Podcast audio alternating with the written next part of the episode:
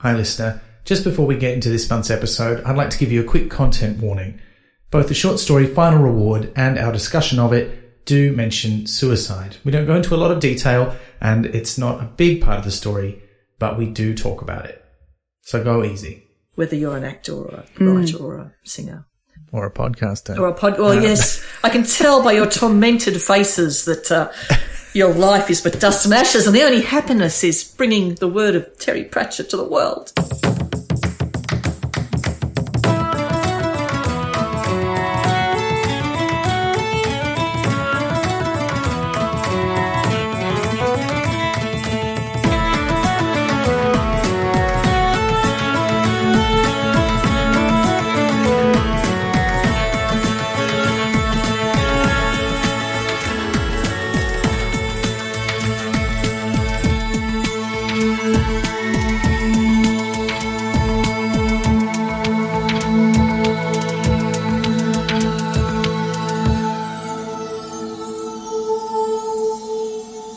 Hi, I'm Elizabeth Flux.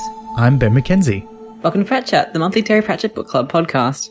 Each month, we discuss one of Terry Pratchett's books or short stories with a special guest. This month, we're reading Final Reward, or All Good Doggers Go to Kevin. Oh, no.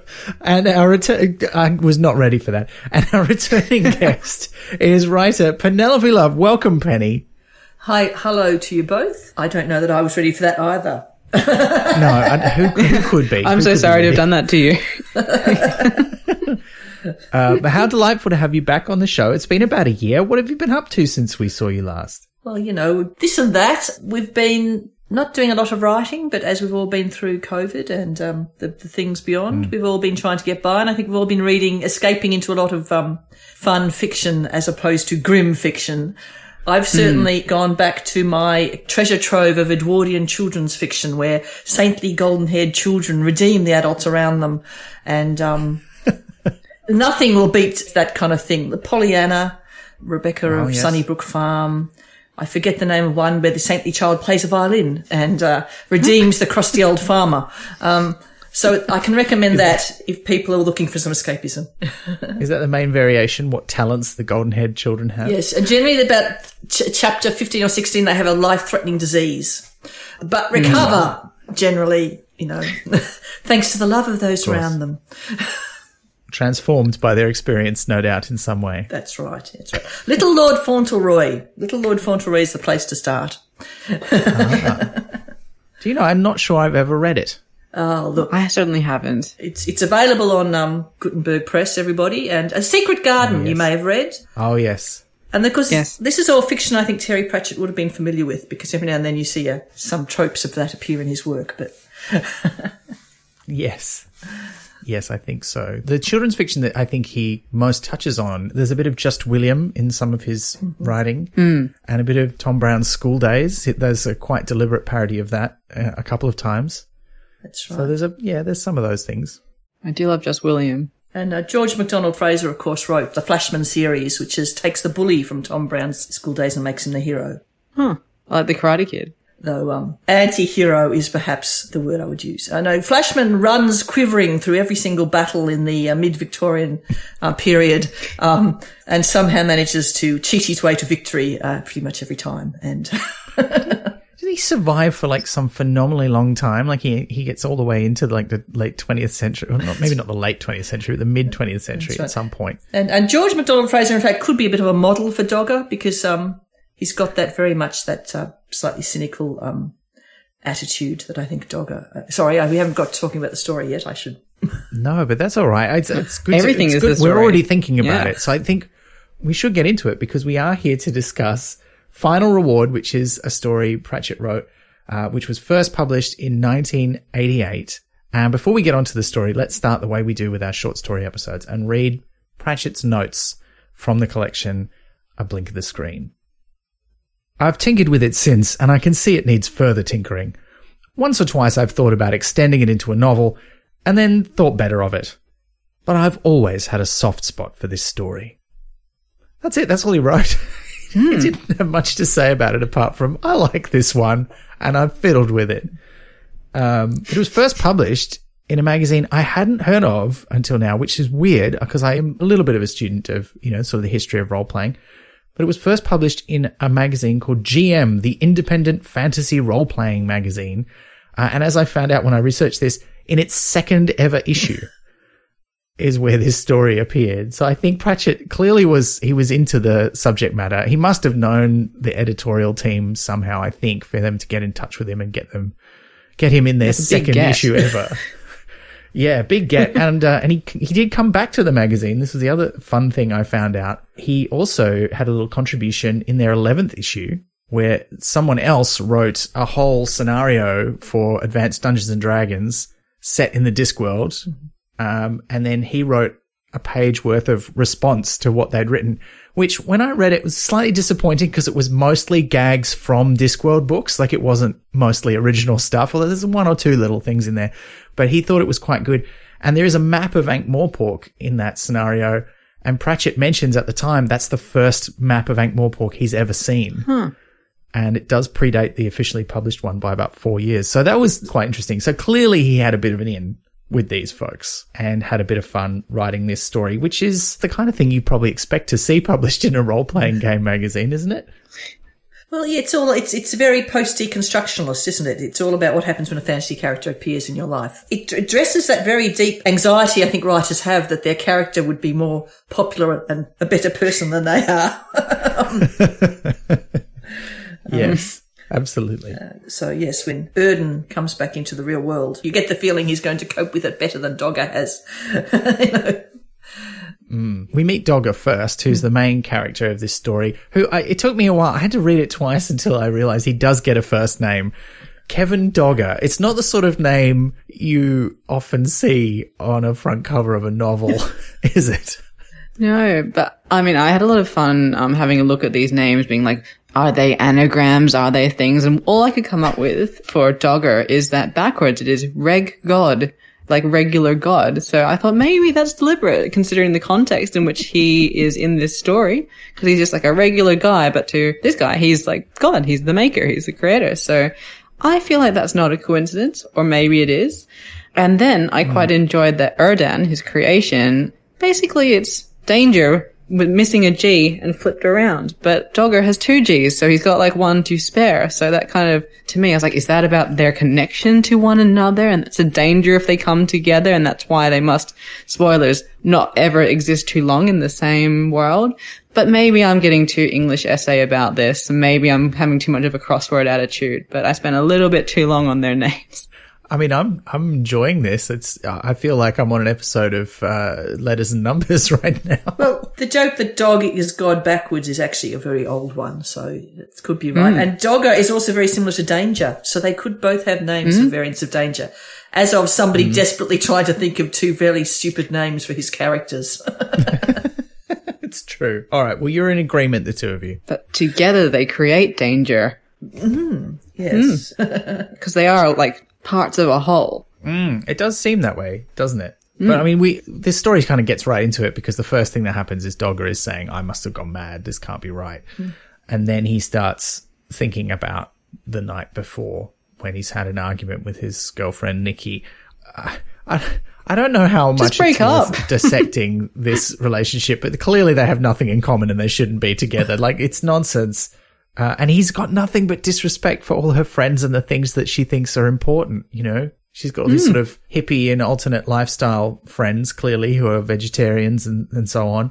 And he's just making jokes about women wearing dungarees and how anti-nuclear stickers are not useful in any way. And you're like, I don't like you.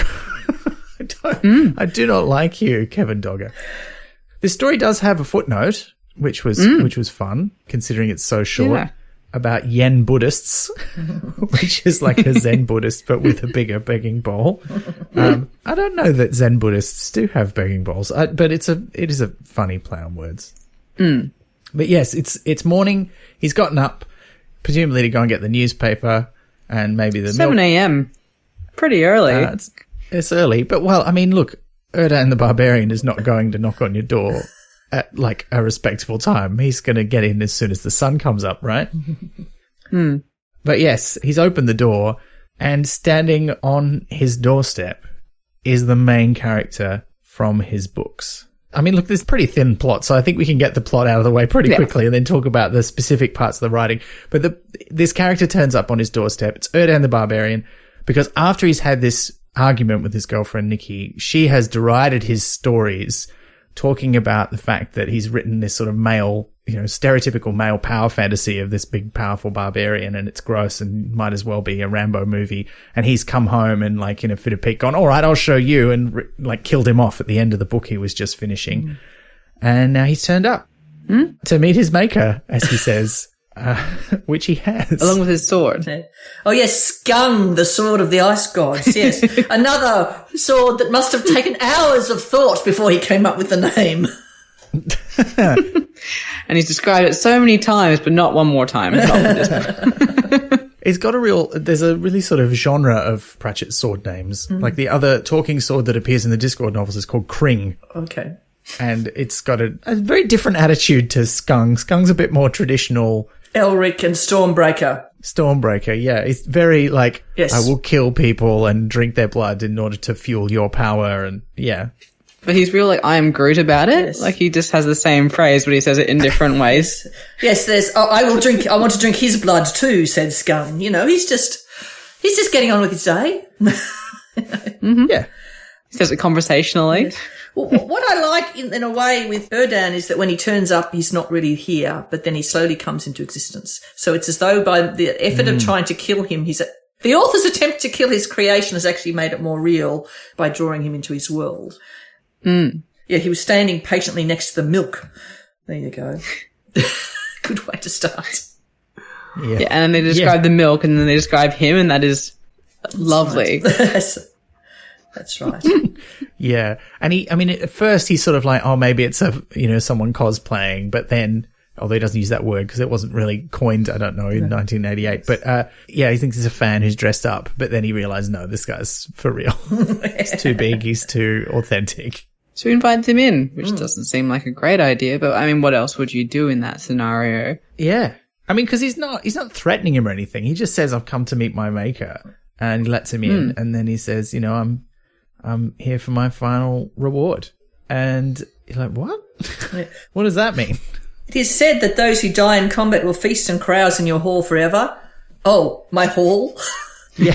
What with the telephone and coat rack, it was already pretty crowded. yeah. Maybe you should come into the the main the lounge room instead. He can carouse a house of tofu, it's okay. That's right. But it's also, it's the juxtaposition between the reality of the, the barbarian warriors, Conan-like figure striding the, the ice plains, uh, and, and your actual semi-detached in, where is it? Is it in London? I forget. Yeah, I think he's, he mentions the northern line, so I think he's on, you know, sort of the northern outskirts of London. Mind you, if you're the author of a best-selling um, series of fantasy novels, I think there's about 17, weren't there? I think was mentioned. Why are you not living in a slightly bigger house? yeah, He's got lots of money. He's he says that early on as well. So yeah, it hasn't made him happy though. what, what's his agent doing? Yeah, what's he? What's going on here? um, I mean, this might be Pratchett's own experience coming to the fore because at, at, at this point in 1988, he has not made. He's made some money, but he's not yet, you know, wealthy off the back of Discworld. I think it's it's working out for him. It's a job because the next year he the thing that he contributes alongside the role playing scenario in that later issue of this same magazine is an extract from Pyramids before it comes out. So this is still fairly early on, but he's doing all right. But maybe he's not he's not rich. Like he's got a house, he can he can pay the bills, but he's he's not a rich man yet. Um, but he's working on it. He's getting there. He's already famous. And maybe that's Dogger's experience. You know, he's sold 17 of these books, but they're not, you know, it's enough to keep things going, but he's not making a million bucks off each one. And I, I mean, look, you know, I've never published a book. I don't know what kind of money you expect to make on one that does well. Well, but also you get the feeling he's actually a bit sick of the character, which is why he decides to kill him off. Also, in a way, you kind of feel, I'm sorry, I've forgotten his girlfriend's name. Oh, Nikki. Nikki. You kind of do feel Nikki, you could just see her. She's this uh, lovely girl who's a bit sorry for him. I don't know. She's, but she's getting sick of his, Yeah. whenever he gets a few drunk, a, bit, a few drinks in him, he does start mouthing off about women who don't shave their legs or something. And, you know, mm. Oh, yeah. Yeah. he did say pint of wine, oh, which pint of wine. was an amazing phrase. Yeah. He does. He kind of the one kind of slightly redeeming thing he says, which I, it doesn't really redeem him, but he does say at one point that he starts speaking in defense of people that he realizes when he's sober he probably wouldn't like any more than she does, and you're like, okay, you you are. But that's in some ways that's worse. Like he doesn't really believe all these things, but he feels like he has to take an anti position because for whatever reason, I don't know. Who who knows? Just to play devil's advocate. There's a lot of toxic masculinity going on in in Kevin Dogger. I hmm. think. Yes, and but that's why it's coming out in Erdan. I mean, the problem is when Erdan turns up, he's actually rapidly evolving, as the rest of this conversation is going to show, into something else. Hmm. Yeah. Yeah. Yeah. And I, I really liked there's sort of a line that sets that up, which uh, doesn't happen until a bit later. Because the first things that happen is he just starts becoming a bit more solid. They go shopping together. That's right. where, The where mammoth. he's like, yeah, I've got all the things I want. I've got some meat. I've got a thing. I found a woman in the, and I put her in the, and you're like, okay, that's not okay. Hi, my name is Tracy. How may I help you? Yeah. And she she has the the pricing, The pricing gun, and she like labels his nose 98p. That was pretty funny. Uh, so he's, he's clearly able to affect the world around him, but he's still invisible to most people. TARDIS. Yeah. And uh, Dogger tries talking to someone. He tries talking to his agent or his publisher about this, or his editor. I I can't think remember. it's his who it was, agent. but yeah. his Yeah. agent, yeah. Yes. And the agent's like, "Look, just take a break, mate. Like it's the strain. You, Oh, yeah. it's- yeah. Um, Breaking some tablets. when they come back home though from the shopping, uh, he sort of starts domesticating Erdan, teaching him what soap is, using references from the books to explain things. Because, you know, he is kind of like his god. He knows everything that Erdan's done. So he kind of uses that as a reference to try and make that work. Well, that Neighbours line hits different now that Neighbours is cancelled, though. It's like, this is soap, not like Neighbours. Oh. Like, this one is useful. I'm like, ooh. Right. Oh, That's just yeah, cruel. that's rough. forever. Yes. I was just going to say, you remember when I put you in the Seraglio of the Emir of the White Mountain? I'm pretty certain you had a wash and a shave then. So this is just like then.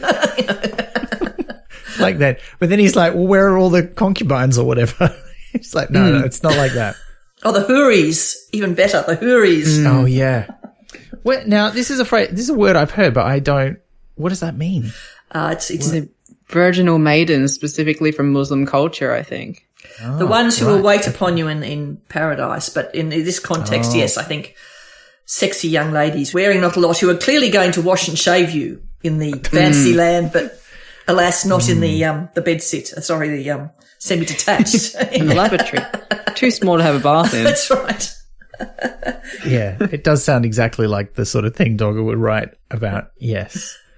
Even at this point, though, you know, when they're, he's sort of, you know, becoming a bit more used to living in the, the real world and he's seeing it through this lens of, oh, this is great. And he's like amazed by the refrigerator. He's like, you've captured winter in a box. This is incredible. uh, I thought that was great. So he's quite happy, even though it's not what he expected. It's still pretty great. It's better than having to, you know, schlep around on the tundra. That's right. Go out and hunt the mammoth yourself. I, I think the other thing is actually the real emotional relationship in this book, in this story is, of course, between the writer and his creation and how that changes.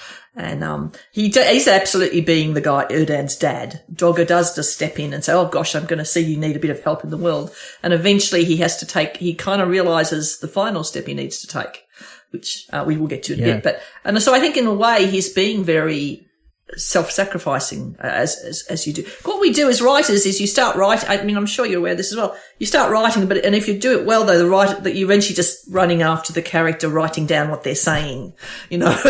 and so this is just this is just a literal embodiment of that. You know? Yeah, definitely. Um, I do like along the way too, as he refers to the various books, uh, in order to sort of make reference to things that Erdan will understand. We get the titles of some of them, yes. uh, which makes them sound like they're sort of, maybe they're a little bit Discworldy, like, cause there's Erdan and the Serpent of the Rim, indicating maybe he lives on a flat world. There's several in there. Erdan and the Top of the World. Like they're not, they're kind of does what it says on the tin sort of fantasy titles, aren't they? It's got this guy in it and this is what he's doing. he's fighting a serpent. He's going north. All you need to know. Yeah. Tarzan and the this, that, and the other. You know. Although I will note, Top of the World and Serpent of the Rim don't seem to entirely agree because one of them suggests a flat world. one of them suggests maybe a globe. I don't know. Unless he's going to the top of a Maybe mountain. just a big mountain on a disc. yeah. Like on the disc world again. Yeah, but like but the Uh, whole thing is a mountain, big round mountain with a rim and a and a Hmm. peak. I don't know how geography works. Who does? I mean, once it's a fantasy world, all bets are off. Mm? Uh, but yeah, get, they get to a point where, and I think, like, it's not entirely clear how much time passes, but it's not long. Like, it's maybe a couple of days at most. They get Maybe to the house of longer. tofu. They come back again. Yeah, that's that's about it, really. I mean, there's and Yeah. there's kind of a day in between. But in that time, he also does say Erdan is how I cope with the world. I just never realised it myself. Whereas Nikki did realise it. And that is a way. Um, if you actually can't deal with the world, um, ret- retreating behind a typewriter and creating a macho character who can. is It's not an effective way of dealing with the real world, but it'll get you by. Yeah, and he uh, and as they're going, they're going to go to the House of Tofu. He's like, "We can't wear a loincloth outside." Why not? So uh, I'm going to try and get you some clothes. You're not going to fit into any of my clothes because you're massive. So instead, what I'll do is I'll write you a new set of clothes. And he sort of, and this is where he sort of realizes the magic, whatever it is, is still kind of right. working. So he's, right. he writes him, oh yeah, he's in a suit. I don't, it's not clear where he put the suit. Like where, did he, did he edit that into the book or did he just write a passage on its own? I'm not, There's like a store under the avalanche that he goes into. he just found it there. I think he's just, it's just like he's writing it because that's what he says about that's just the blinking cursor. The black screen, because when he was writing in 1988, it was a bit of black or a blue screen. Wouldn't do it on the monitor. Mm. And then there was light. It's the words you type. You are the God that creates the world. And there's that point where he wants, oh, silly me, a big lad like you wouldn't have died in the avalanche, he says, pulling the manuscript towards Yeah. him. I'll just write you back in. At which point Erdan just goes, a hand like iron closed over his wrist, gently but firmly. And Erdan does not want to be written back into that world. He likes it here. He's going to stay. Yeah. I quite liked that because he's, he's aware of what, even if he doesn't understand at that point all of the mechanics of what's happened, he, he gets that, you know, this could happen possibly. Yes. And yeah, and as they're on their way to the, the House of Tofu, terrible name for a restaurant. Uh, well, maybe not. I mean, I would go to a House of Tofu. I'm a vegetarian. Yeah, It would suit yeah. me. Delicious. Who is tofu?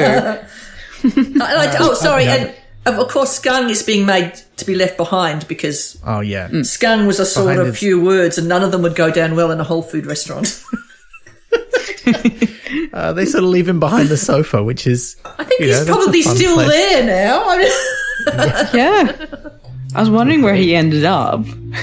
is that the last we see of him? We'll have to find out. we'll find out. Uh, but yeah, as they're on the way, he's like slowly evolved. Like his suit becomes proper. He kind of assumes still large, but more normal human, large human proportions Yeah. rather than outlandish. and his hair kind of assembles itself. I think there's a reference to that. And, um, Dog kind of realizes, oh, he's kind of fitting in. And there's this sort of nice line where he says, this is how it works with heroes. You put them in any situation and they adapt to fit in, which is something he realizes he himself is not capable of, or at least doesn't feel capable of. And he also realizes there's no going back now. He's here. He belongs here. And you know what? We're going to go in there. And I, it's sort of like, I like how, uh, uh, in a lot of fantasy stories that are set in the real world, where there's this sort of magical realism or urban fantasy, there's often a really long sort of, in, in hero's journey terms, denial of the call. Like there's often a very long period where the protagonist just refuses to believe the magic is happening or that the magic is real. Hmm. And that always annoys me because I'm like, I know what kind of book I'm reading. can the, can the main character get on board, please?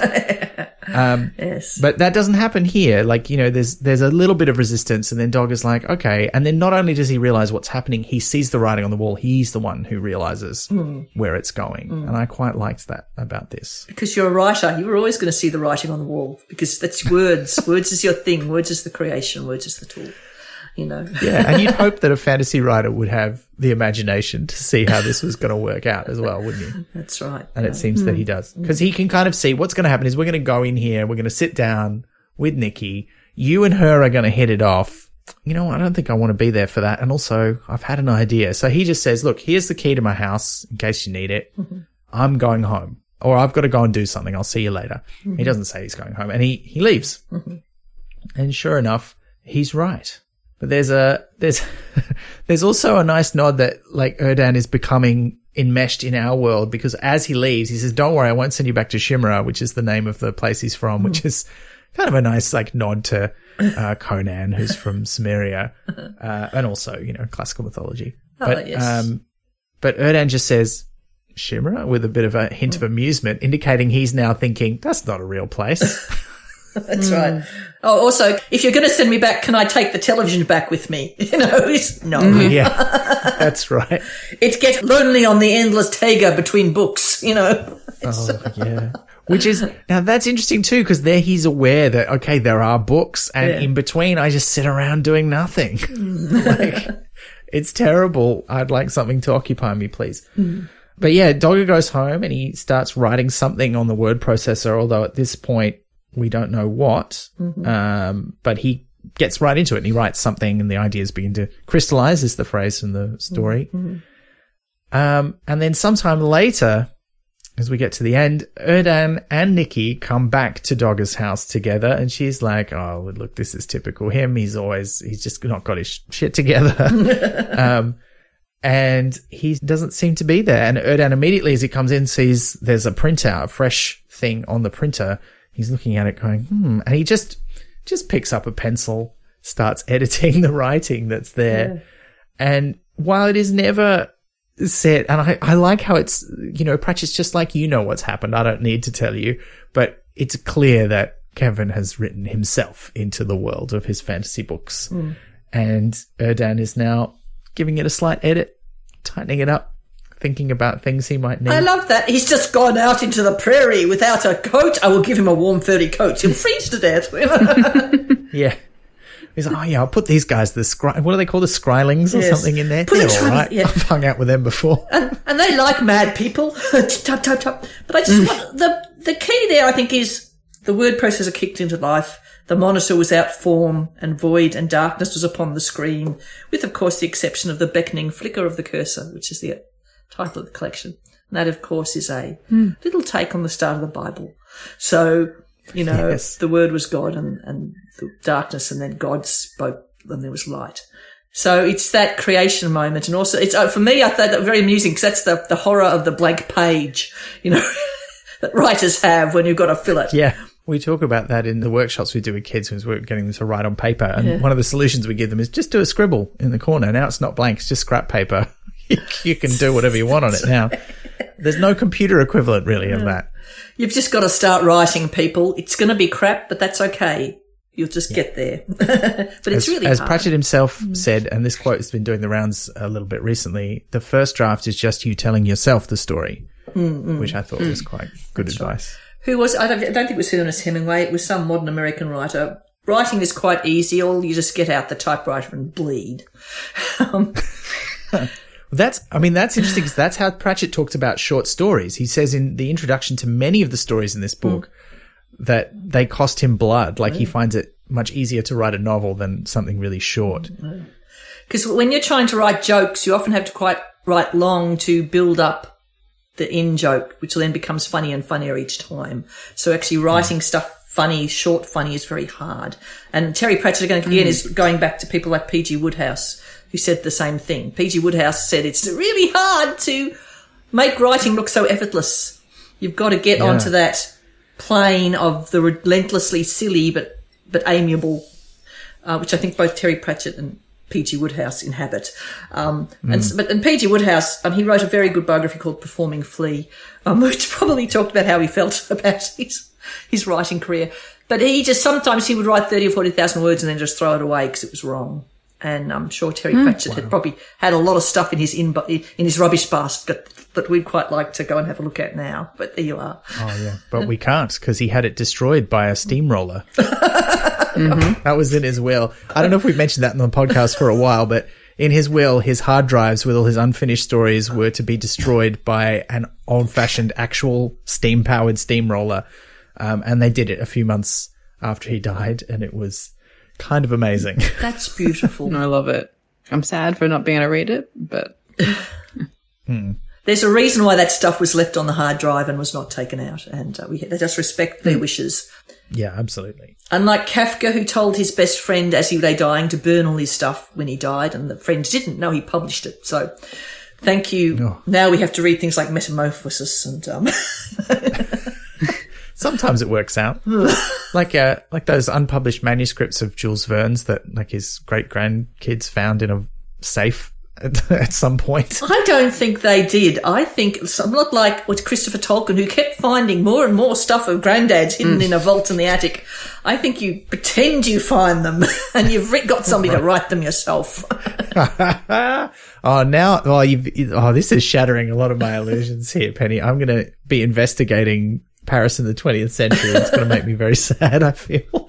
no, It's like I was reading this Shirley Jackson collection recently, and I was like, why am I hating these when I normally love her stuff? And it turned out it was a bunch that had been collected posthumously that hadn't been polished up or finished and hadn't been published. And I was like, hmm. oh, this shouldn't have been published. And it's kind hmm. of crap that if I hadn't read the introduction that I wouldn't have known this. I'd have just thought this was a mediocre work by her that she was happy to send out in the world. So, mm. Yeah, well, this this collection's interesting too. Like a blink of the screen, because there's only one story in it that hadn't already been published somewhere else. So it's all stuff that had already seen the light of day, and the only one that hadn't until immediately before this book was published was uh, the High Meggas, which we talked about quite recently, which had just never been published until it, he picked up the idea again and turned it into some novels. So yeah, it's there was some discussion about this because one of the last things that were published of Pratchett's were these collections of his very, very early children's stories hmm. from back when he was like 17 to 25, when he was writing them for a local newspaper. And they're a lot of fun, but he, he was a writer who really hung on to an idea that he liked and would reuse it or find a new way to recycle it into something better or bigger. Hmm. And so some of those stories form the basis or, or clearly the origins of ideas that end up as novels either in the Discworld series or outside of that. He was, though, happy for those to be republished and indeed tinkered with them a little bit in the first volume or two that were published before his death. Not quite sure if he'd done that with all of them. I'd have to look that up because there was, there were a couple of them published after he died. But yeah, it's interesting that he would go back and look at that and it, and also how embarrassed he is of some of his early stuff there's that introduction to one of his very early stories. I think the first thing he ever had published, which is the one about the advertising salesman who gets a job from the devil. And, uh, he's just in the introduction to it. He says, if I stick my Fingers in, in my, my ears, ears." I can't hear you reading this. And I'll just go, no, no, no, no, no. And you're like, okay, I get it. There's a, a Ram- Ramsey Campbell is a very well known British horror writer, and there's a short story he wrote when he was still a teenager, uh, which contains the immortal, which I thought of that when looking at the Terry Pratchett story. It contains the immortal line, and then the door burst open, and the aforementioned skeleton rushed into the room. Oh, wow. I need that in a cross stitch, like really large on my wall.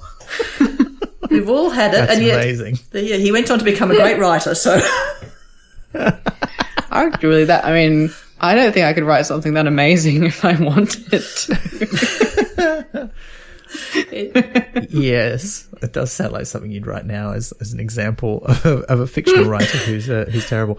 Um, but look, we should get let's get to the end of the story because I want to go back and look at some of the lines in it in, in a bit more detail. But the end of the story is that Nikki and Erdan are talking about what's maybe happened to Dogger. Where is he?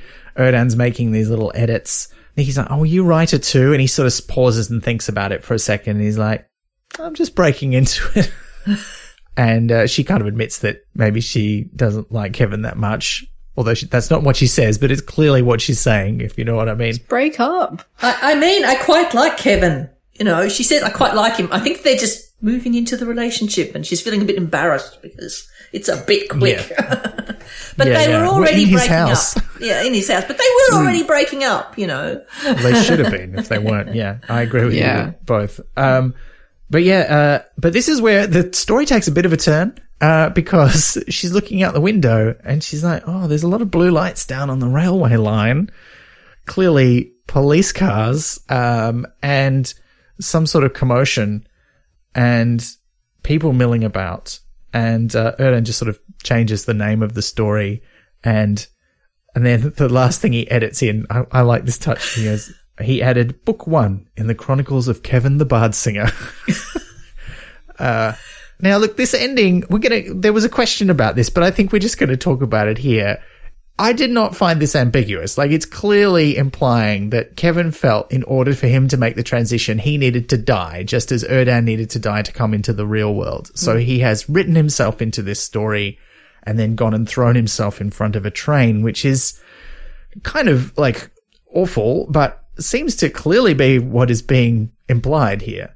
Yeah. Am I am I wrong? No, you're not wrong. Um, that does seem to be what's being implied. And they sort of he dots the trains throughout the whole story, foreshadowing it. Like he's like, "Don't try and fight a train." He talks about the the noise of it throughout. So the trains are set up very clearly as a whole thing. Yeah. So I, I don't think that's supposed to be a little bit ambiguous because he doesn't straight up say it because he just sort of leaves the yeah. clues there for you to figure it out. But it seems like it's not. I don't think there's an argument that that's not what happened. I think he touches on it very lightly because it's not a very hilarious thing to put in what is otherwise a very light, funny novel. Mm. But mm. he does, once you accept that you can write something into reality, and he does do that, he says, um, Cimmeria already existed in a little bubble of fractal reality created by these ten fingers, uh, which is lovely. It's that creation of the author for his world. So I think he hmm. just realizes that I'm writing this, then perhaps even this world is almost being written by somebody else, you know. So if you can do that, but yes, because he had to kill off uh, poor old Erdan in, the, in that avalanche for Erdan to turn up. So he's just, I think, decided to do the same thing. But we don't have to worry too much about that. The fact is the mechanism has happened and the swap has occurred. He's gone off to yeah. Kevin mm. the Bard Singer in another 27 yeah. books as written by Erdan who we can assume is going to probably change his name or to Ernest or something.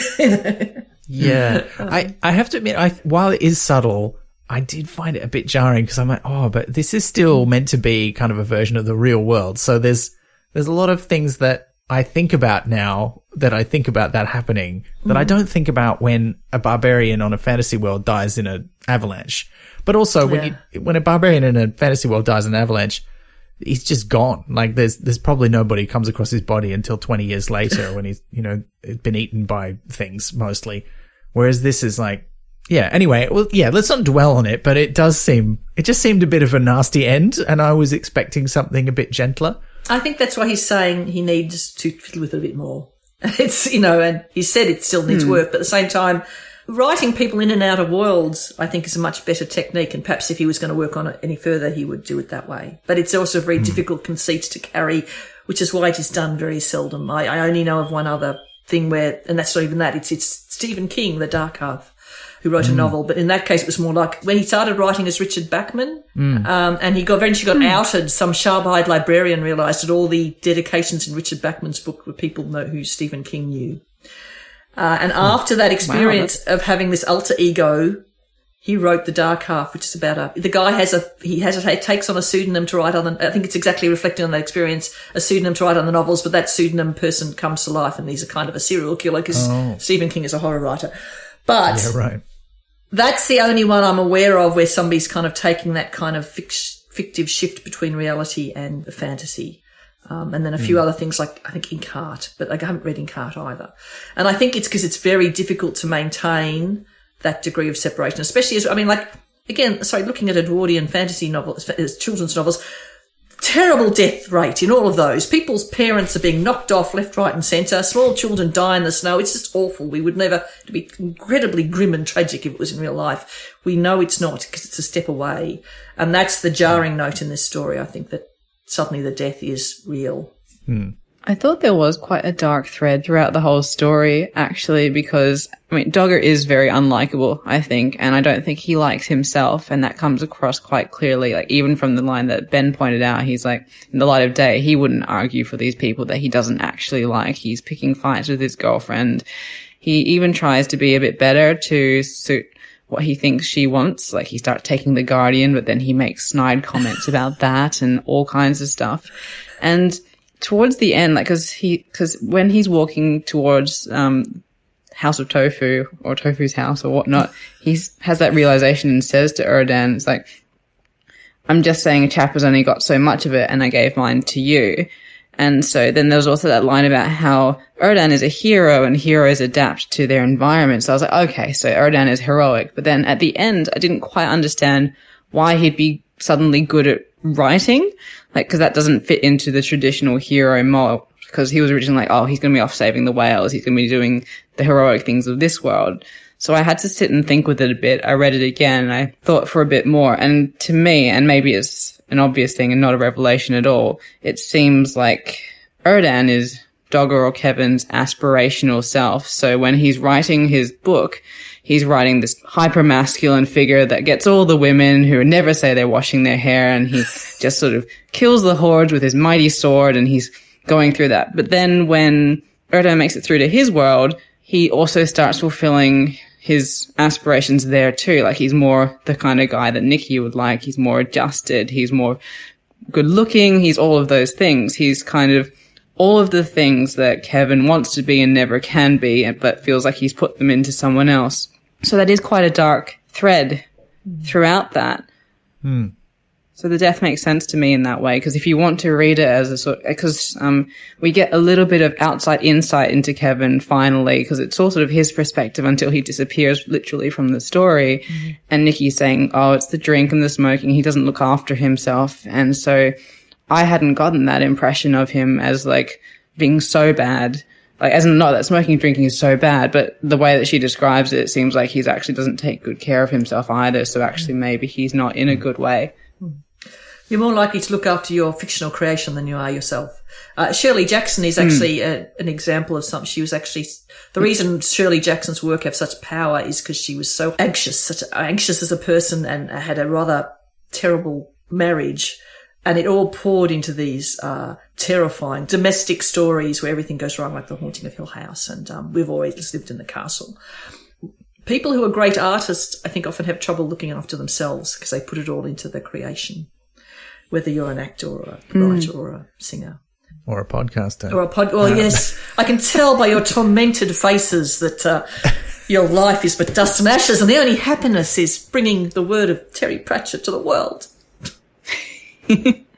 yes, there's a little bit of that. Uh, but that's, I mean, that's the whole story. Mm. But I think, yeah, you're right. There's, a, there is a sort of a, a slightly dark undercurrent that runs through it, which gives it a bit more thrill. And maybe that's why he's made Dogger so unlikable. Like, cause he's, he's kind of unambiguously unlikable. Although then mm. again, it was written in 1988. So perhaps Pratchett thought, well, you know, in writing it in 1988, it's for the mainstream audience of a role playing game magazine. Sadly, at the time, he may have been right in thinking, oh, it's probably a bunch of lads. and they'll think, yeah, like we don't want to hang out with people eating tofu and stuff. And you're like, they're role players. that's not. We're a bunch of nerds. Come on. Um, we're very inclusive. We're we're all nerds. Uh, you know, we are all yeah. nerds. You know, but are we all Kevin? Well, you know. I hope not. I mean, we we mm. it's yeah. Th- this is the paradox of mm. of nerd culture, right? Is that you know there's this idea that it's grown out of people who felt like outsiders. And so therefore it should be very inclusive and understanding of anyone who feels like they don't fit in mainstream mm. society. And yet there also has been a consistent thread through it of the same kind of gatekeeping from mostly male participants that you get, you know, like there's, there's always been the equivalent of jocks, but for nerds, you know? and I mean, I was watching the most recent season of Stranger Things, which I won't spoil for anyone if you haven't caught up with it yet, but there's a character introduced right at the start of it who's like the head of the Dungeons and Dragons club at the high school. And he's like that. Like he treats the younger players the same way a jock who's like the captain of the footy team, like treats the new players on his team. You know, he's, he's rousting them and telling them what they've got to do and he's in charge and he's better than them. Um, and he embarrasses them in front of everybody else and picks on them. And I'm like, this is gross. I wouldn't like this if it was a footballer doing it. And I don't like it when it's a nerd Dungeons and Dragons player doing it, you know? It is human nature to try and gatekeep and try and say, I've got the power and you don't. And in fact, uh, the D&D creation I love most is actually Tripod versus the Dragon, which I don't know you yes. yes, but it's just a wonderful celebration of what makes role playing the getting together with our friends and, and hitting things with minty weapons in our minds. Uh, so Tripod versus the Dragon, people, if you I think it's available on DVD if you're outside Australia. It is. And the, the soundtrack, it's a musical, so the soundtrack is also available digitally. We'll have a, a link to that in the episode notes because it is great. I am a big fan also. It has a beautiful song about um, how we're all going to be heroes and we're going to pass it on to our children. One day you, you too will be a hero, which is just uh, tears me up. Yeah. Yeah, it's beautiful. It really is. Well, look, that's the story. I, I- I'd love to read the original, and I think I will try and find it just because I'm interested to know how Pratchett tinkered with it, as he puts it, because it doesn't seem like it would have been radically different when he first wrote it. I have a question. Yeah. One I tried to look up and I couldn't find an answer to. When he's talking about Sherlock Holmes and he's like, what if he turns up damp from the Richtofen Falls, which is obviously not the actual falls. I tried to find out Yeah. what Richten, Reichenberg. because it's Reichenbach Falls. Yeah, but in the, in this story, he calls them Richtofen. The Richtofen Falls, yeah. He Which might- And. I tried to look that up. And all I can get is the Call of Duty character, which is after the time of this. So I was like, what's it referencing? He might just be a he didn't he, showing how carefully Terry Pratchett did his research. He might have got wrong. Equally, he may be trying to say this character doesn't do his research because remember he also looked up if you could survive off ten thousand year old frozen mammoth, realised you couldn't, and decided Erdan could anyway. So he might be talking about his casual relationship with research and the real world. Well, Pratchett was a, a diligent researcher. I mean, he didn't always use, I think the, the story about the mammoth is indicative. Like he would research things and know what the truth was, but sometimes decide to do something else. But I uh, think he's showing there that Dogger is not necessarily a respecter of other fiction.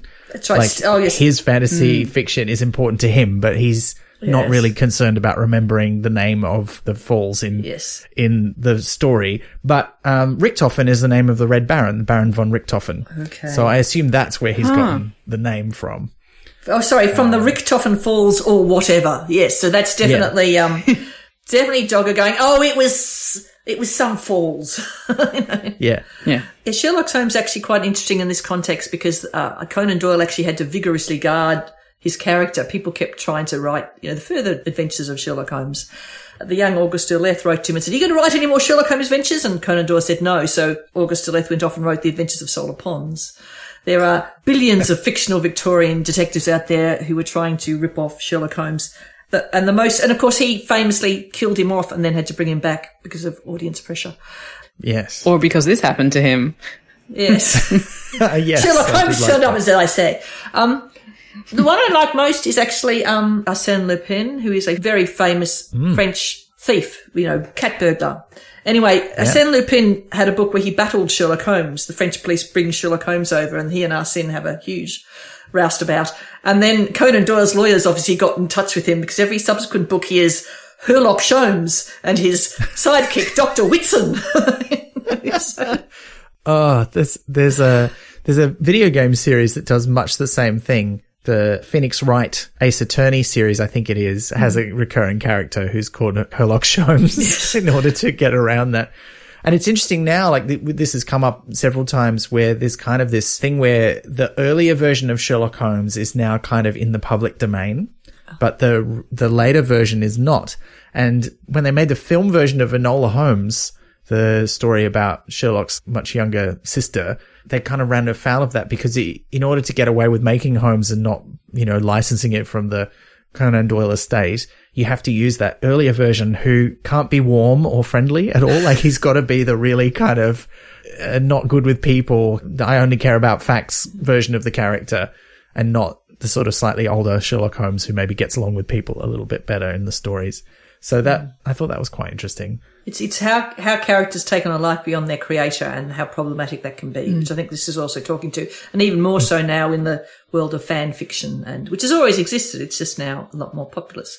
Yeah. The, the, the later Sherlock Holmes stories, I actually what I like Mr. Holmes, which I assume they credited the estate because it's Sherlock Holmes retired and um, keeping bees, but developing Alzheimer's, so his brain is uh-huh. going, and that's a wonderful story. Um, really Um, great turned film. into a great film yeah, as well. Yeah, there you go. Yeah. So, um, Yeah. Was it Ian McKellen? yeah, Yes, it was. he is just. Whereas Enola Holmes, Yeah, I thought I thought much the same. it was like, eh, well, it was okay, I guess. Um, any other bits of the story we want to pull out? Oh, um, there's one thing I wanted to talk about. Again, getting obsessed with the words. Um, cause the place he's from is called Chimera, which is like a thing that is combined from two parts that don't belong together, which kind of is what they are. And I thought that was like a lovely detail. Sure, yes, it's the lion head and the goat head. Yeah. Um, yeah. and the sometimes a dragon as well thrown in there. Yeah, that's interesting. Pratchett rarely chooses these things by accident.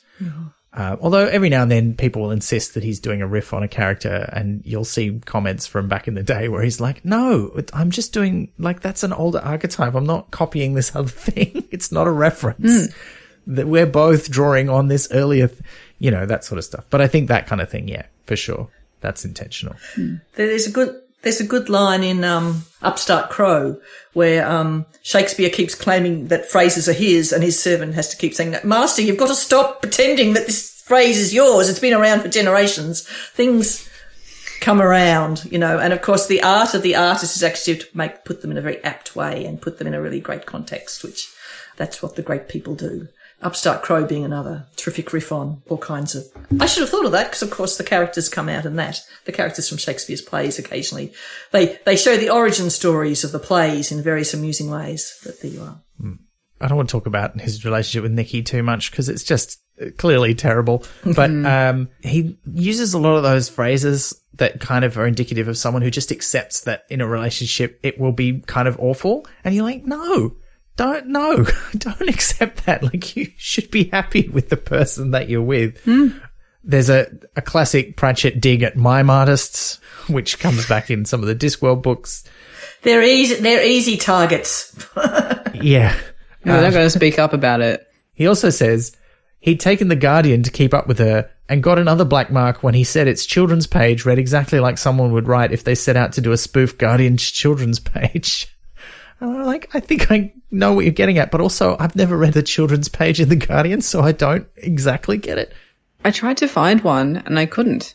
I assume it was Yeah. something that probably existed in the 80s on the print version, but we don't get that in Australia. So I think the also thing is he's just saying he's poking fun at left wingers and feminists and would probably be poking fun at gay people.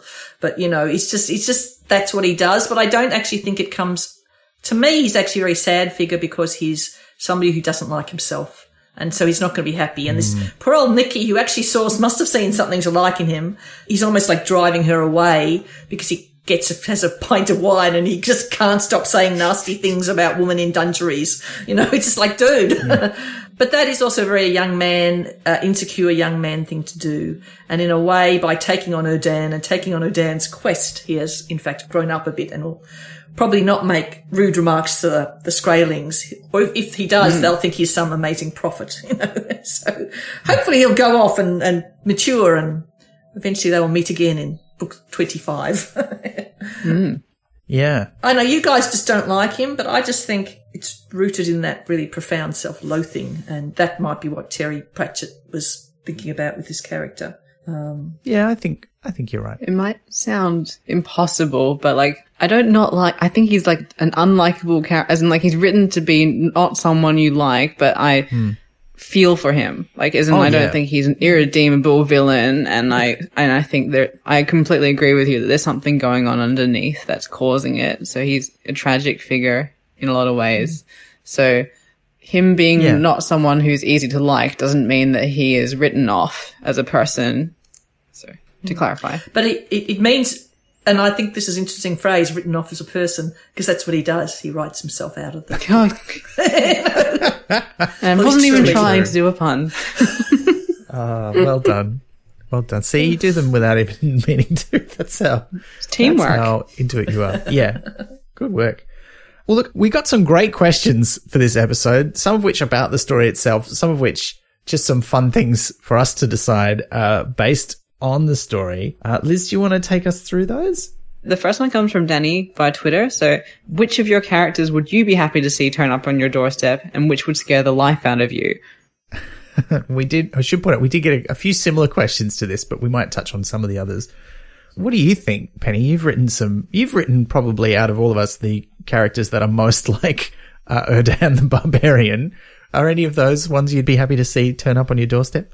I tend to write female characters who, um, but they are fantasy heroes, some of them at least. Well, they're fantasy and or um, heroines, I guess. Um, I tend to write fairly fallible characters because they're more interesting. I did. I mean, this is a character in a book that I never actually got published. I wanted to show she was a person who wasn't very confident, and then by the end of the book, I wanted to show she was confident. So I had her biting her fingernails. And Then by the end of the book, she was no longer biting her fingernails. This was a subtle sign that she had gained. and I bit my fingernails as an author, and I have stopped. And I gave that to her, and I've never bitten them since. My fingernails are pristine. Hmm. So I'd quite Wow. like her to turn up. We could we could trade fingernail hints. but But you, we, what you've just told us though, Penny, is that you have done in real life a version of what happens in this story. and a much smaller thing. And I think that's the uh, psychological power of writing in a way that you can fix wrongs, even if only in your head. But that was an, it's, it's interesting to me. It's, I, I wish I could, I need to now obviously now create a character who makes a million dollars, but becomes extremely wealthy yes. and see if that works. But I suspect it wouldn't. what about yourselves? It's hard to describe the kind of fiction that I write. I was, I was trying to think of a good answer. I think in terms of one that I'd be happy to see it turn up on my doorstep, there's one character I wrote in a story called The Voyeur who comes from a family where they have the ability to visit the death days of anyone they're related to. So if you died on the 1st of December, um, your descendants will be able to go and see you on every 1st December of your life. Uh, I can't remember the exact internal logic, but it's something like that. And this woman gets completely obsessed with tracking her mother who died when she was young through everyone's death days. So she doesn't live her own life. She ends up living through everyone else's memories and slowly like her own body sort of wastes away and she doesn't have any experiences of her own because she's just living in the past quite literally. So I think if she turned up on my doorstep, I'd be quite happy because I'm like, good, you snapped out of it. You're, you're doing something in the real world. Like that's progress for you. So I think that would be good character growth for her. So that would make me happy. Um, which one would scare the life out of you? So this is a spoiler for a story I wrote ages ago, which I doubt anyone is going to read at any point. Um, there's one who shows up on her friend's doorstep and murders her, um, but never, but gets away with it. Um, it's about, um, jealousy between friends who've grown up their whole lives and she knows that this friend has a plan to end her own life on her own terms and has a whole last day planned out of things she wants to do. But because she secretly hates this woman so much, she shows up the day before with a cake that's filled with poison. But because this woman has already set up that she's planning to end her own life, the person who actually murders her gets away with it. So I think I'd be quite scared if that person showed up on my doorstep because she's one of the worst people I've ever written. So Yeah. This is turning out to be a very dark episode of the podcast. And I do, Yeah. um, yeah. do would like to say if anybody out there is not feeling good about themselves, that's, do not take any of this seriously and do contact, reach out to Lifeline or any other places you might need help with, you know. Yes. Thank you yeah, for saying I that. I should probably Penny. put that warning on all of my fiction. In fact. Uh, yeah. yes. Oh wow. Um, I think. Look, I. it's weird because most of the characters I write, I write for performance, um, either live performance or or or recorded, usually audio performance. And a lot of them I play myself. So it's uh, that's a bit of a weird, weird question because I feel like I already am them. Um, I, d- I mean, I do. Someone asked specifically about this uh, in a slightly different way, but I do like Eddie Jones, uh, the character I play in Night Terrace, because he is he's kind of like me, only younger and dorkier, and with a very different skill set, uh, and a bit more accident prone and a bit sillier. So I kind of I like him a lot. I feel like he, he's he's he feels like a younger brother, and I, if he turned up, I think we'd get along quite well. He'd probably also annoy the shit out of me, but I think it would be okay. So I think that feels a bit cheating because it's almost like, it's like me. Um, I do like some of the other characters I've written for the show. Um, as for which one would scare the life out of me, I mean, I wrote some pretty awful villains and, and heroes for the video game that I wrote, um, Table of Tales, The Crooked Crown. All of the hero characters, they're not heroes. We never refer to them as heroes in the game. We always use the term scoundrels because that's sort of, it's a little bit, it's, a, it's sort of closer to neutral, but also suggests they're not necessarily nice people. Um, and I think any of them would scare me, but particularly, uh, there's one of them who doesn't, she doesn't have a name anymore because she had to give it up as part of a sort of dark magical ritual that gave her her powers that also involved like horrible sacrifice and stuff uh, and opening a portal into another dimension. The usual. Anyway, her powers are truly terrifying and I think she would scare the life out of me for sure. Yeah. So I don't I hope she doesn't show up. I mean, your answer ties in quite nicely with the next question, which comes from Ian Nichols via Twitter, which is, I guess Ben might not want to swap with Eddie in the time-space continuum of Night Terrace. Is there a character in that series you might want to swap with?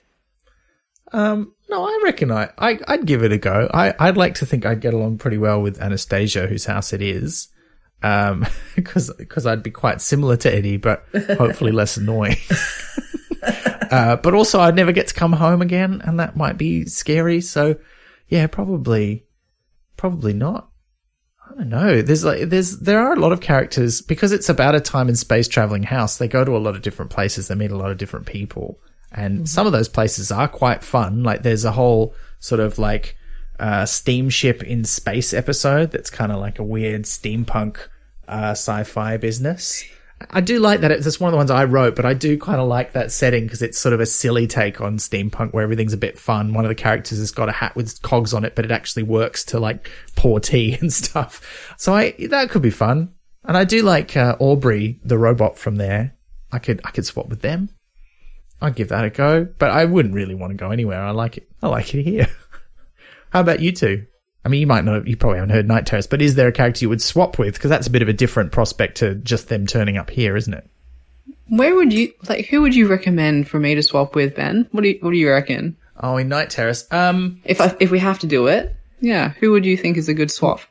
well, I did, I did write a story that was set in like the 1920s and it's kind of, it's a murder Sold. mystery and the character in it is like a, a parody of Miss Fisher. But she, this is a massive spoiler for this episode, but I feel like I have to tell you for this to work out. But as it turns out, the reason she can solve all these crimes is that she's done them herself, um, and she's done the research into who she can successfully frame for them. So, um, that you might have fun swapping with her before she's found out, because then you could take over her. You could become the detective in much the same way as you were talking about people writing more Sherlock Holmes. You could become the new Miss Leona Baker, uh, and, uh, go on to solve a lot of crimes. So that could be fun. I love that. Yeah, no, I'm, I'm completely sold. Well, that's that's that's Agatha Christie, isn't it? Why didn't they ask Ev- Yeah. Evans? You know. I, I do like the idea of yes, uh, you're an excellent detective because you've done the murders. I think that's that really works for me. Yeah. I think in one of the Jasper Fforde books, there's a thing about how Miss Marple is the murderer, and that's how she, yeah, she solves all of the St. Mary because she wants to stay relevant. So I was thinking, I was thinking of Jasper Fforde, but I've only read the Eyre Affair. But rather than you uh, novel characters coming to our world, you're going to their world. But you've got to stay below the surface of the novel in order to succeed, which is a, a lovely conceit. well, I think you'd like his other books. There's a lot of fun in there. There's there's so much time in the world, and one day I will get to every book in it. But actually, I won't. But Yeah, there's I like that as a goal. not enough time. Yeah. It Well, was great. um, Terry Pratchett said of him, I like he blurbed him one time, and it was, "I will watch Jasper Fforde nervously," which I think is an excellent blurb. That's like, that is a good blurb. that means behind, I will backstab him behind his back, so he never gets as successful as me. so I'm miming a dagger um, being plunged into Jasper Fforde's back by Erdan the barbarian. Actually, Erdan would never plunge a dagger into your back, would he? Plunge it into your front. No, no, he'd fight you face to face. That's he's right, dr- yes, well, that's right. maybe, or is he the kind of barbarian hero who's like, look, it's a fight. Like as many of Pratchett's characters say, if it's a fight to the death, there's no rules. Mm, So He'd start at the front. Unless yeah, you I were think the, that's fair. the she dragon of the snow steps or whatever, you know, in which case all bets are off. Yeah, yeah, yeah, yeah. But I don't think he, he's not like he wouldn't sneak up on you. that's right. Yeah, yeah, he'll try for honorable, but if he can't do it, he'll try for winning. I, I think barbarians are a pragmatic people. Yes. This actually leads very nicely into the next question as well, which is from Steve Leahy via Twitter. Did Skung stay behind the sofa, getting dustier and hungrier, or was it hung on the wall in the study alongside a stuffed carp caught in Scotland? I now I was thinking about this because my feeling was if Erdan is transformed into someone who would fit mm. into the real world, I feel like maybe Skung has as well. And when he digs down into the sofa, he doesn't find the sword. He finds like a big paper knife like, that goes in a jar at the, you know, on the desk for opening letters. You know? Mm. I, I thought he might transform into a pen with which he can oh. write Oh, witty remarks to his sign the books for his fans. You know, very good. Well, he I like and he can spill the blood like That's in, right. that takes for writing stories. that's right, ink instead of blood. The sword, the pen is mightier than the sword, unless you've oh, actually do holding a sword and the other person's trying to fight you with a pen. In which case, Yeah. that is not true. Although I do also like the idea that he is still there, not behind the sofa, but maybe like, you know, lost down the cushion and, and people are never comfortable sitting on that couch and they don't know why. or why there's a voice saying, I want to drink your blood coming from behind them. Um, the next question is from Discworld Monthly via Twitter, which just asked, have you seen the short film of it? And then there's a link, which um, you can put in the show notes. My answer is no. No. Yeah, I was I was hoping to get a chance to watch it before we did this episode, and I did not. But it is one of um, a small handful of fan films based on Pratchett's work, and this one's actually filmed in Czech, is the language that it's in, but there are English subtitles.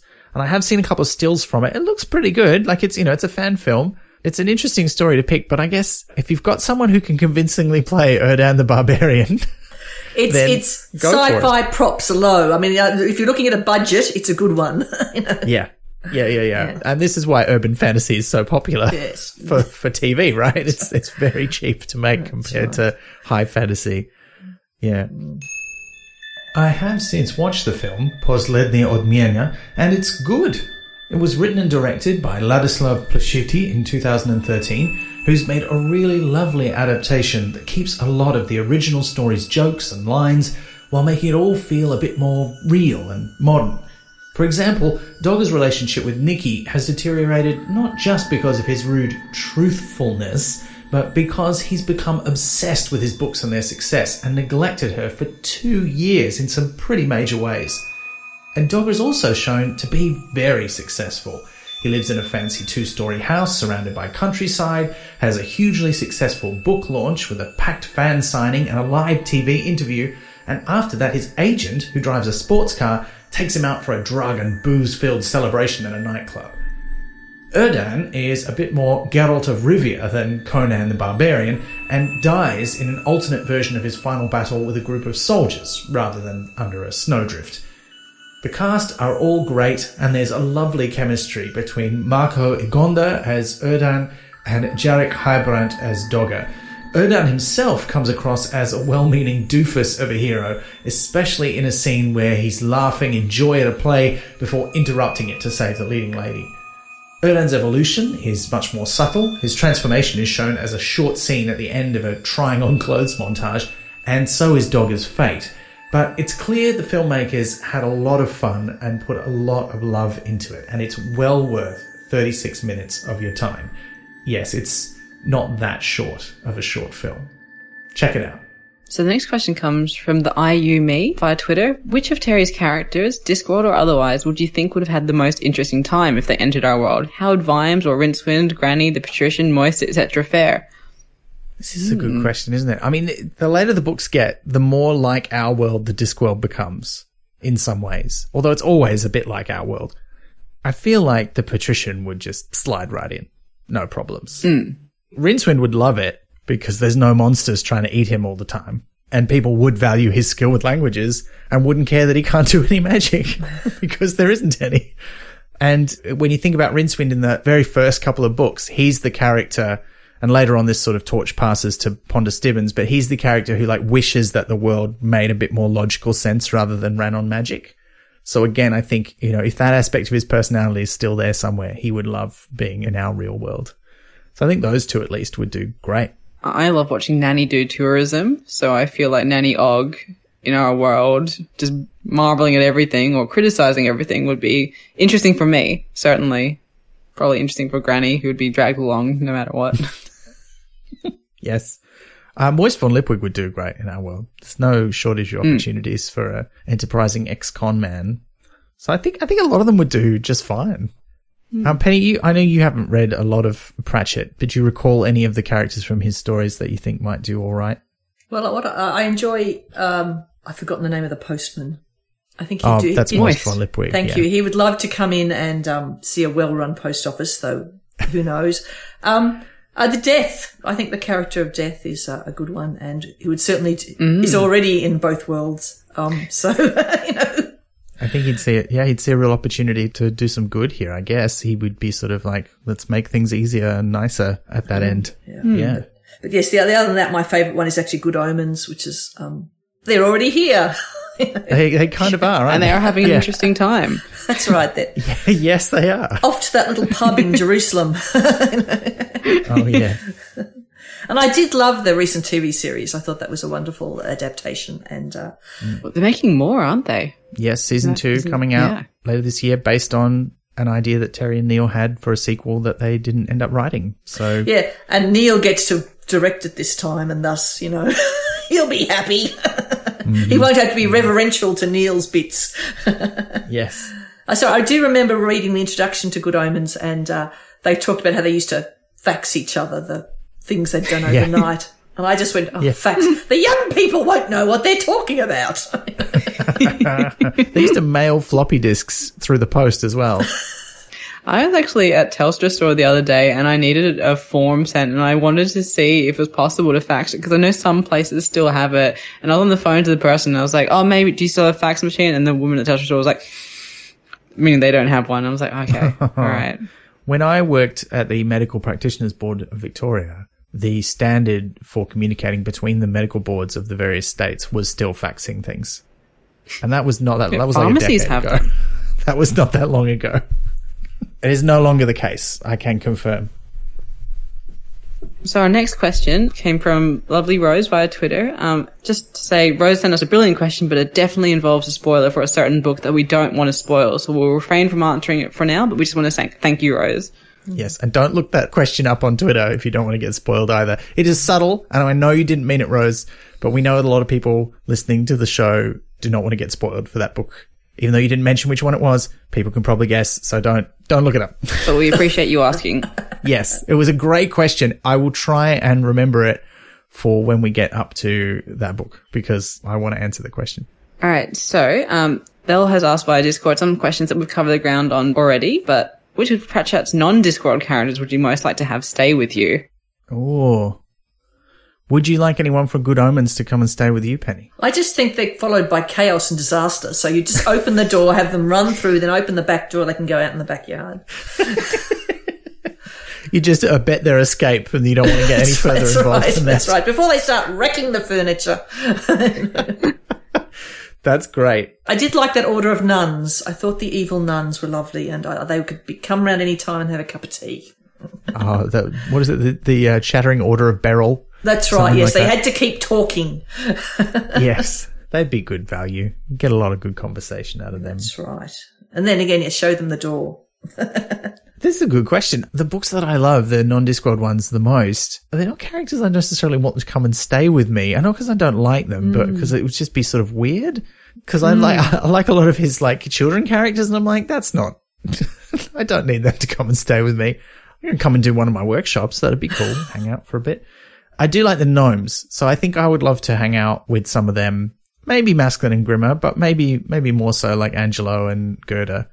In fact, if Gurder's still traveling the world trying to find other gnomes, uh, if you haven't read those books or listened to our episodes, this is like a race of tiny people who are, you know, very, very small who live in the cracks of the human world.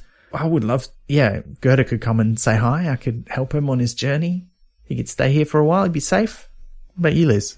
I mean, the unadulterated cat pretty much already lives in my house. We've got some of those characters, but um, Likewise. I think I don't want anyone in my house. But if I was going to choose someone from a non-Discworld book, perhaps for purely like curiosity reasons, I'd be interested in having the ghosts or the dead from Johnny and the Dead come to stay because they're from different eras. They've got interesting stories to tell, and I I feel like that would be just a great opportunity to learn about different eras from first-hand experience. So I would quite enjoy that. I think so. Hang out with a few ghosts in the spare room. That could be fun. Final questions come from Sven via Discord. What would your role playing game character say to your living situation? Not judging. I like this idea because it does feel like, you know, a lot of us won't have written the sort of fantasy character that Erdan represents But we have played role playing games and we've made a character like this, whether in a pen and paper game on the tabletop or in a video game. If they turned up, what would they think about it? Would, would they be impressed with the fridge or what? it's tricky when you've had a lot of characters. Penny, you've probably had dozens, if not hundreds of, of different characters over the years. Talking about the ones I've played most recently, uh, through, this is a terrible idea, people, don't do it.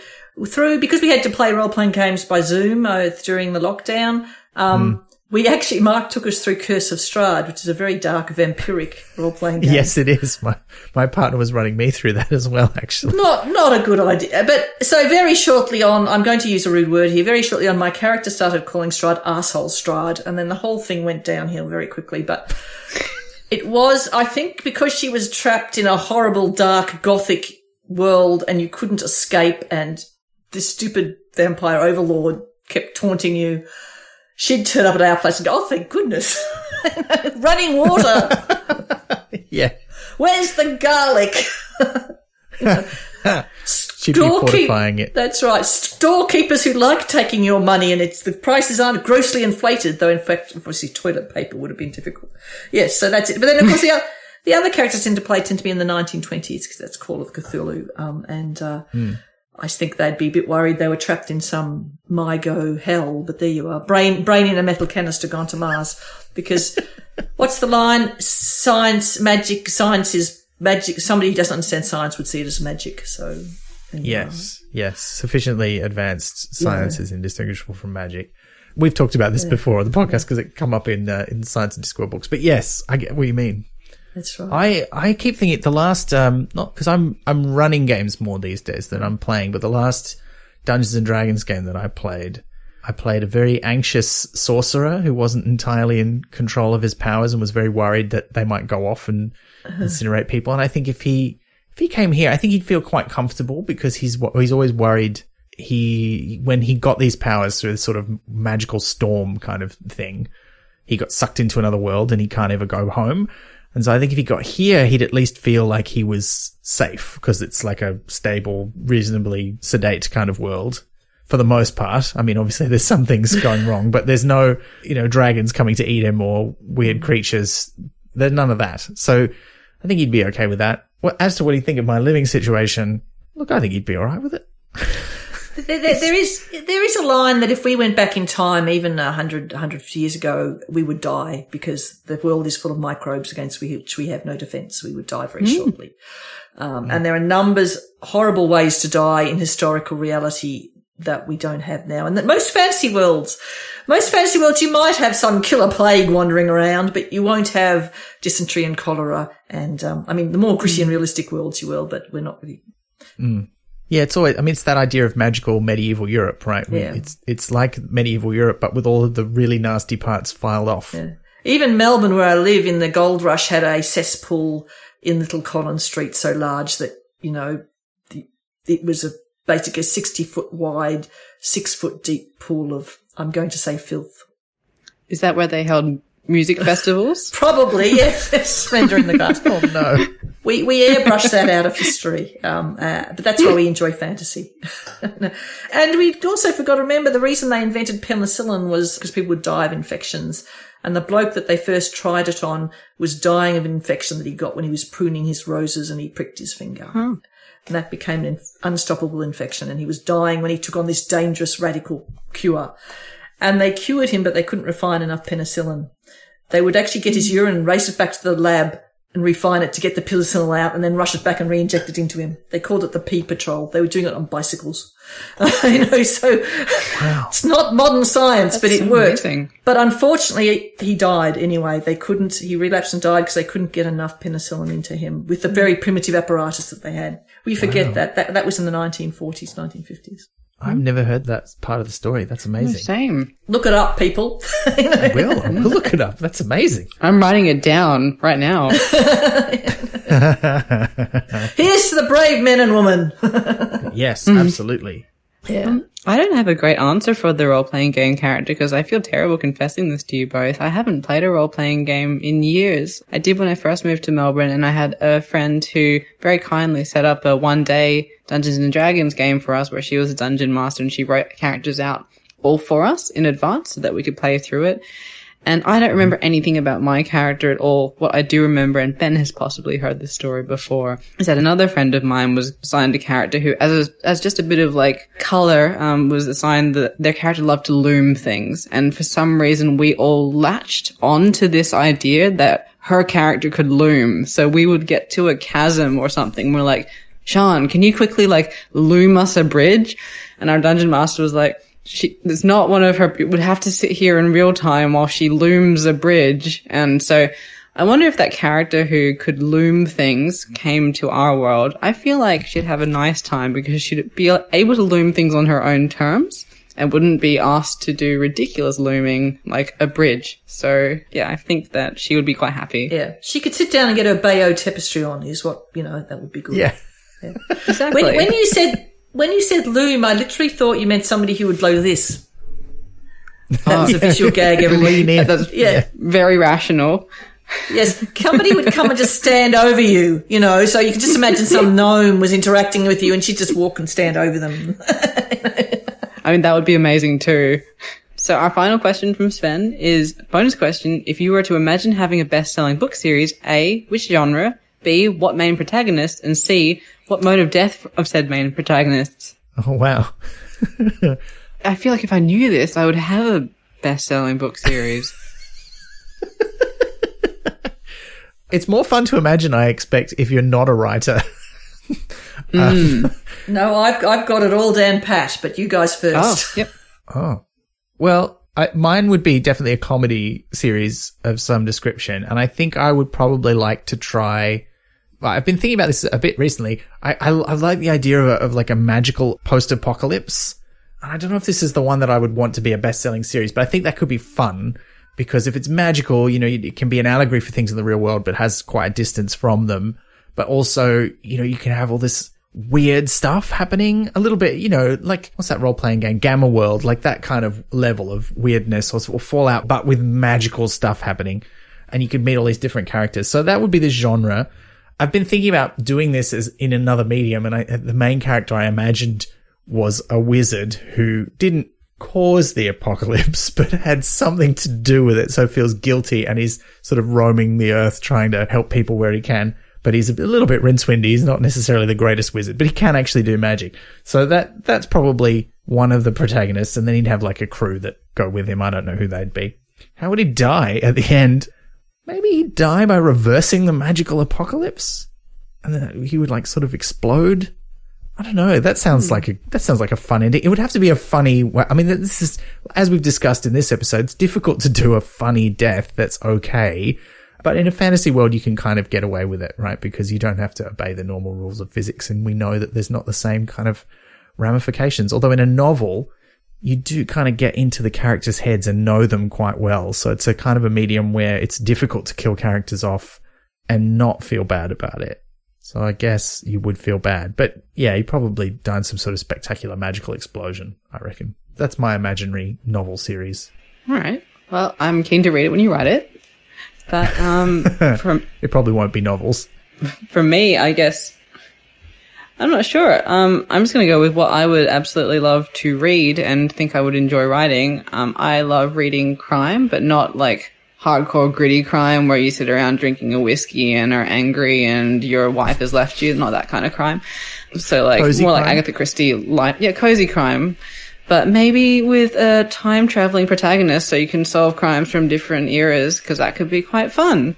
Mode of death? Um, I don't know. For this one, it could be old age, because they could just like time travel until like, they're a Miss Marple, and then eventually like close their last case, and then they're done. I think that would because cozy crime. Like I know Agatha Christie hasn't given a nice death to all of her main characters, but I think I in this one I would like it to be nice. Just that they ran out their career on a high and then die of old age, having solved a lot of crimes across time, and they've gone back to their favorite era to live out their days. Very nice. I think it's very difficult to kill off uh, the, the protagonist of your best-selling series because, as Hmm. Conan Doyle and and Kevin Dogger have discovered, Yes, there is no good way to do it. Um, No. Like like yourself, I'm a comp- I'm a real big proponent of cozy crime. Uh, Amelia Peabody is, of course, my go-to 1920s Egyptologist who solves crime and um, raps the bad guys on the knuckles with her umbrella. My other favourite fictional detective is Judge Dee, who is a Dutch diplomat in China, uh, read the Chinese detective novels of the Han and Tang period and decided he loved them, but there was too much magic shit in them. Gods kept turning up and animals could talk. so he invented Judge Dee, the righteous Confucius judge, who's he strokes his beard, looks at you thoughtfully, has a cup of tea, and then sol- you know goes out and solves the crime with his gang of kung. They're called the the heroes of the Greenwood, the kind of Robin Hood, the kind of the outlaws of the marsh. So I, if I could get some kind of cross, I think that'd be wonderful. But really, I'd probably want a 1920s protagonist who's a detective who fights, unfortunately, Cthulhu and all his minions. And there is no good way to hmm. end that. That is madness and death, unfortunately. but what I'd hmm. probably do is kill off all her companions so that she dies mad. I mean, but you know, she's in a the the, the ultimate. The ultimate uh, Lovecraftian ending is that the, the narrator starts saying, "I wish I hadn't seen all this stuff. I'm going hmm. mad or they're going to get me. So I think that's how you'd finish it. She's not dead, but she knows it's only a matter of time and she hopes to hmm. die before, you know, they come and get her. However, the only actual comedy I know that has managed to carry off death is actually The Good Place. Which of course Yes. starts hmm. after everybody's already dead, thus solving all those knotty plot Yeah, issues around. you know, And they all die in kind of ridiculous ways as well. That's, that's right. But hard to put in fiction to an outraged fan. There's a lovely, I don't know, you probably hmm. haven't seen it. There's a lovely Edwardian cartoon of a small boy sitting in bed reading his Sherlock Holmes short stories and it's titled The Death of Sherlock Holmes. And the small boy's just sitting there going, visual joke, everybody. it's, it's, it's the face of a little boy who just sees his hero plunge to his death. you know, it's, uh, Yeah, pretty intense. you can't, even if it's a fictional character, if you love that character, it is so hard. It's probably why we're better not to kill them off, frankly. You know. Yeah, I can't. I don't think any of my favorite characters have been killed off. Well, unless you count the Doctor, who is about to die for, I think, at least the fourteenth time. And would you be devastated if they were? Yeah, I mean, sometimes you kind of want. It, it's interesting because you don't. The story doesn't have to end until you choose it to, which makes it a bit of a, a quandary. But um, yeah, it's interesting. I think we Question. I like. I think think we have- like to think that our favourite characters still living somewhere in our heads. You know that they're off. Mr. Darcy and Miss Bennet are off, and uh, Moist is off. You know, um, they're, they're all off there, still doing their thing, even if only they're doing it is over and over, and that's why it's so uh, That, hard. actually, and that's my question. Actually, about Kevin, the bard singer. Do we think his stories are a hit? Do you think he goes on a lot of adventures? I think Erdan is successful at everything he does. Yeah. so yes, I think Yeah. Trucks of cash. I don't think he'll be staying in that semi-detached for long. And I- Oh, except he's got to go and hang off the end of a, a whaling ship, obviously. But he can do that and then write the novels in his spare time. Yeah. Do you think? Do you think he's going to make? I mean, this is the other thing I was wondering is, you know, is Kevin going to become a better person as this hero? Like, if Erdan's writing the books, he's clearly not going to write them in the vein of the books he was in. He's going to write them in a bit more of a, you know, a right on, let's do the right thing kind of frame. So is it Kevin going to become this kind of like environmental fantasy hero? Well, his better half influencing him rather than the other way around. So maybe Yeah. that is like progress for him. yeah. The scales have gone the other way. I kind of like that idea. Hmm. Yeah, it's also the idea of hmm. what is a character. A lot of successful literary creations are in some way the, the, the ego, the superego. Like Holmes and Watson, I'm using that example. It's the ego and the, the superego. You know, it's, it's like these creations and, you know, Conan Doyle is kind of, they're a trio. Um, they're, they're parts of our personality that we splinter off into our creations. So I do think, Yeah. you know, if a better person is writing the book, then the, the character will be better too. So, um, Yeah. Yeah. uh, and in a way, that's forecasting fan fiction. You're writing on the creation of a shared world, which is key to things like role playing and also actually the Lovecraft mythos, bless it. Lovecraft's one of the first writers who quite willingly shared his world and said other people could build on it. Yeah. Perhaps by sharing that world, it would become even more realistic. And one day, in fact, I mean, Tolkien believed this. He believed that in some way, middle, if you write something realistically enough, it becomes real. So that's why he invented the languages and, uh, and also because he was a linguist and he loved that kind of stuff. And he got used to get awfully annoyed at C.S. Lewis, who would just throw all aspects of mythology in. Centaurs, sure, you know, everything, everything can go in there. Christianity, yeah, put it all in. And that's the, um, if you, it's that, that argument, if you believe something and create it intensely enough and completely enough, then it is real.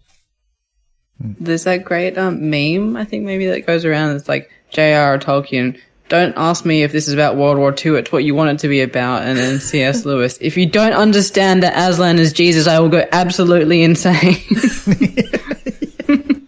There's a great series of little uh, video sketches by a comedian named Eleanor Morton who does these little vignettes where she's playing both C.S. Lewis and J.R. Tolkien and they're arguing about various things. There's one, one of the best ones I saw recently was that Tolkien bets C.S. Lewis he can come up with a stupider character name than C.S. Lewis can and they go back and forth.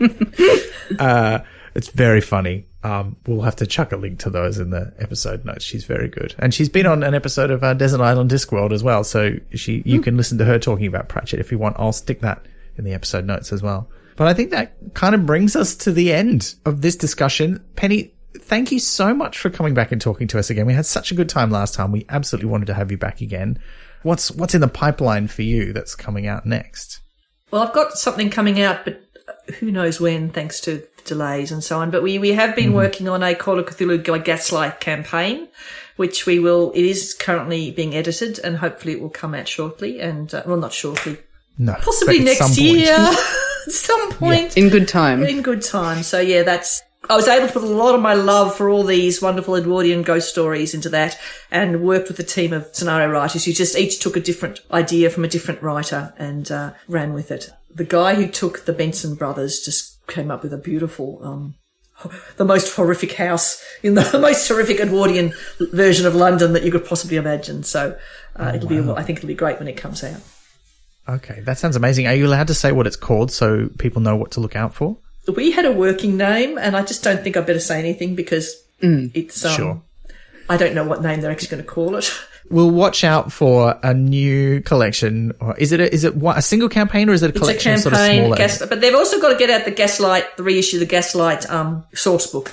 which is for Victorian England Yes, in the yes, Cthulhu like mythos. yes, gas. So that's why we call it Gaslight. It's like a horrific version of Victorian London with the mythos at ever ready to reach out a tentacle and yank you into the darkness.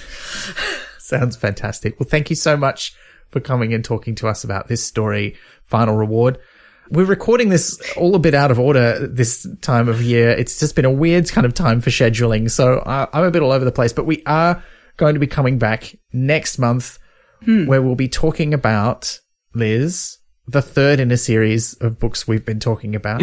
Uh, it's the Science of Discworld 3, Darwin to watch. yeah, which uh, it should be a lot of fun. I'm looking forward to it. If you've got questions about that, please send them in. The hashtag for that book, if you're sending questions on social media, is Pratchat59. If you are emailing them to us, you can email them to us at chat at pratchatpodcast.com. And while you're thinking of questions, the episode after that, our 60th episode, if you'll believe such a thing is possible, we are doing another kind of general questions episode. We did this for episode 30. We're doing it again for episode 60. So if you have any Pratchett question that you want to ask us, if there's something you'd like to hear us talk about, whether that's just a general question about his work, a question about something we haven't covered, a question about a book we have talked about previously, but you didn't get to send in the question back then, questions about where to start with the books, although that is something that we covered in our previous episode. So maybe listen to that first. Uh, but if you've got any questions like that, now's your chance. We'll take whatever questions you want. And if you've got questions you want to ask us just about our work and stuff that we do that's not even Pratchett related, we'll probably answer those as well. So send them on in. We'd love to hear them. And I think, look, I'm going to ask a couple of questions of you. What would you like us to be talking about on this podcast? That we have not yet talked about? Is there something you want us to do?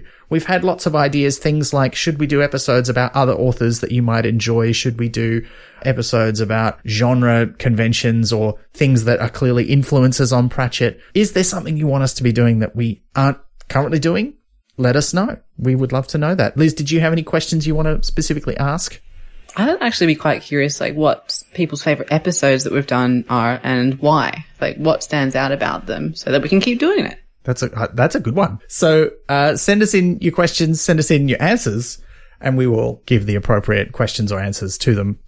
That's a terrible way to describe that, but anyway, we will we will use them for episode sixty. Pratchat sixty is the hashtag to use for that if you're going to send those questions via social media. But thank you, thank you so much, and until next time, please be careful what you write. You've been listening to Pratchat, the monthly Terry Pratchett Book Club podcast with Pratchatters Elizabeth Flux, Ben McKenzie, that's me, and guest Penelope Love. Pratchat is produced and edited by me, with music by David Ashton of Sample and Hold Studios. You can find us on Twitter, Instagram, and Facebook at Pratchat Podcast, and listen to past episodes and support the production of new ones via pratchatpodcast.com. Join the conversation for this episode using the hashtag Pratchat58. Pratchat is brought to you by Splendid Chaps Productions. We make entertainment for your ears, like the Doctor Who podcast Splendid Chaps and time travel comedy series Night Terrors. To find out more, visit splendidchaps.com.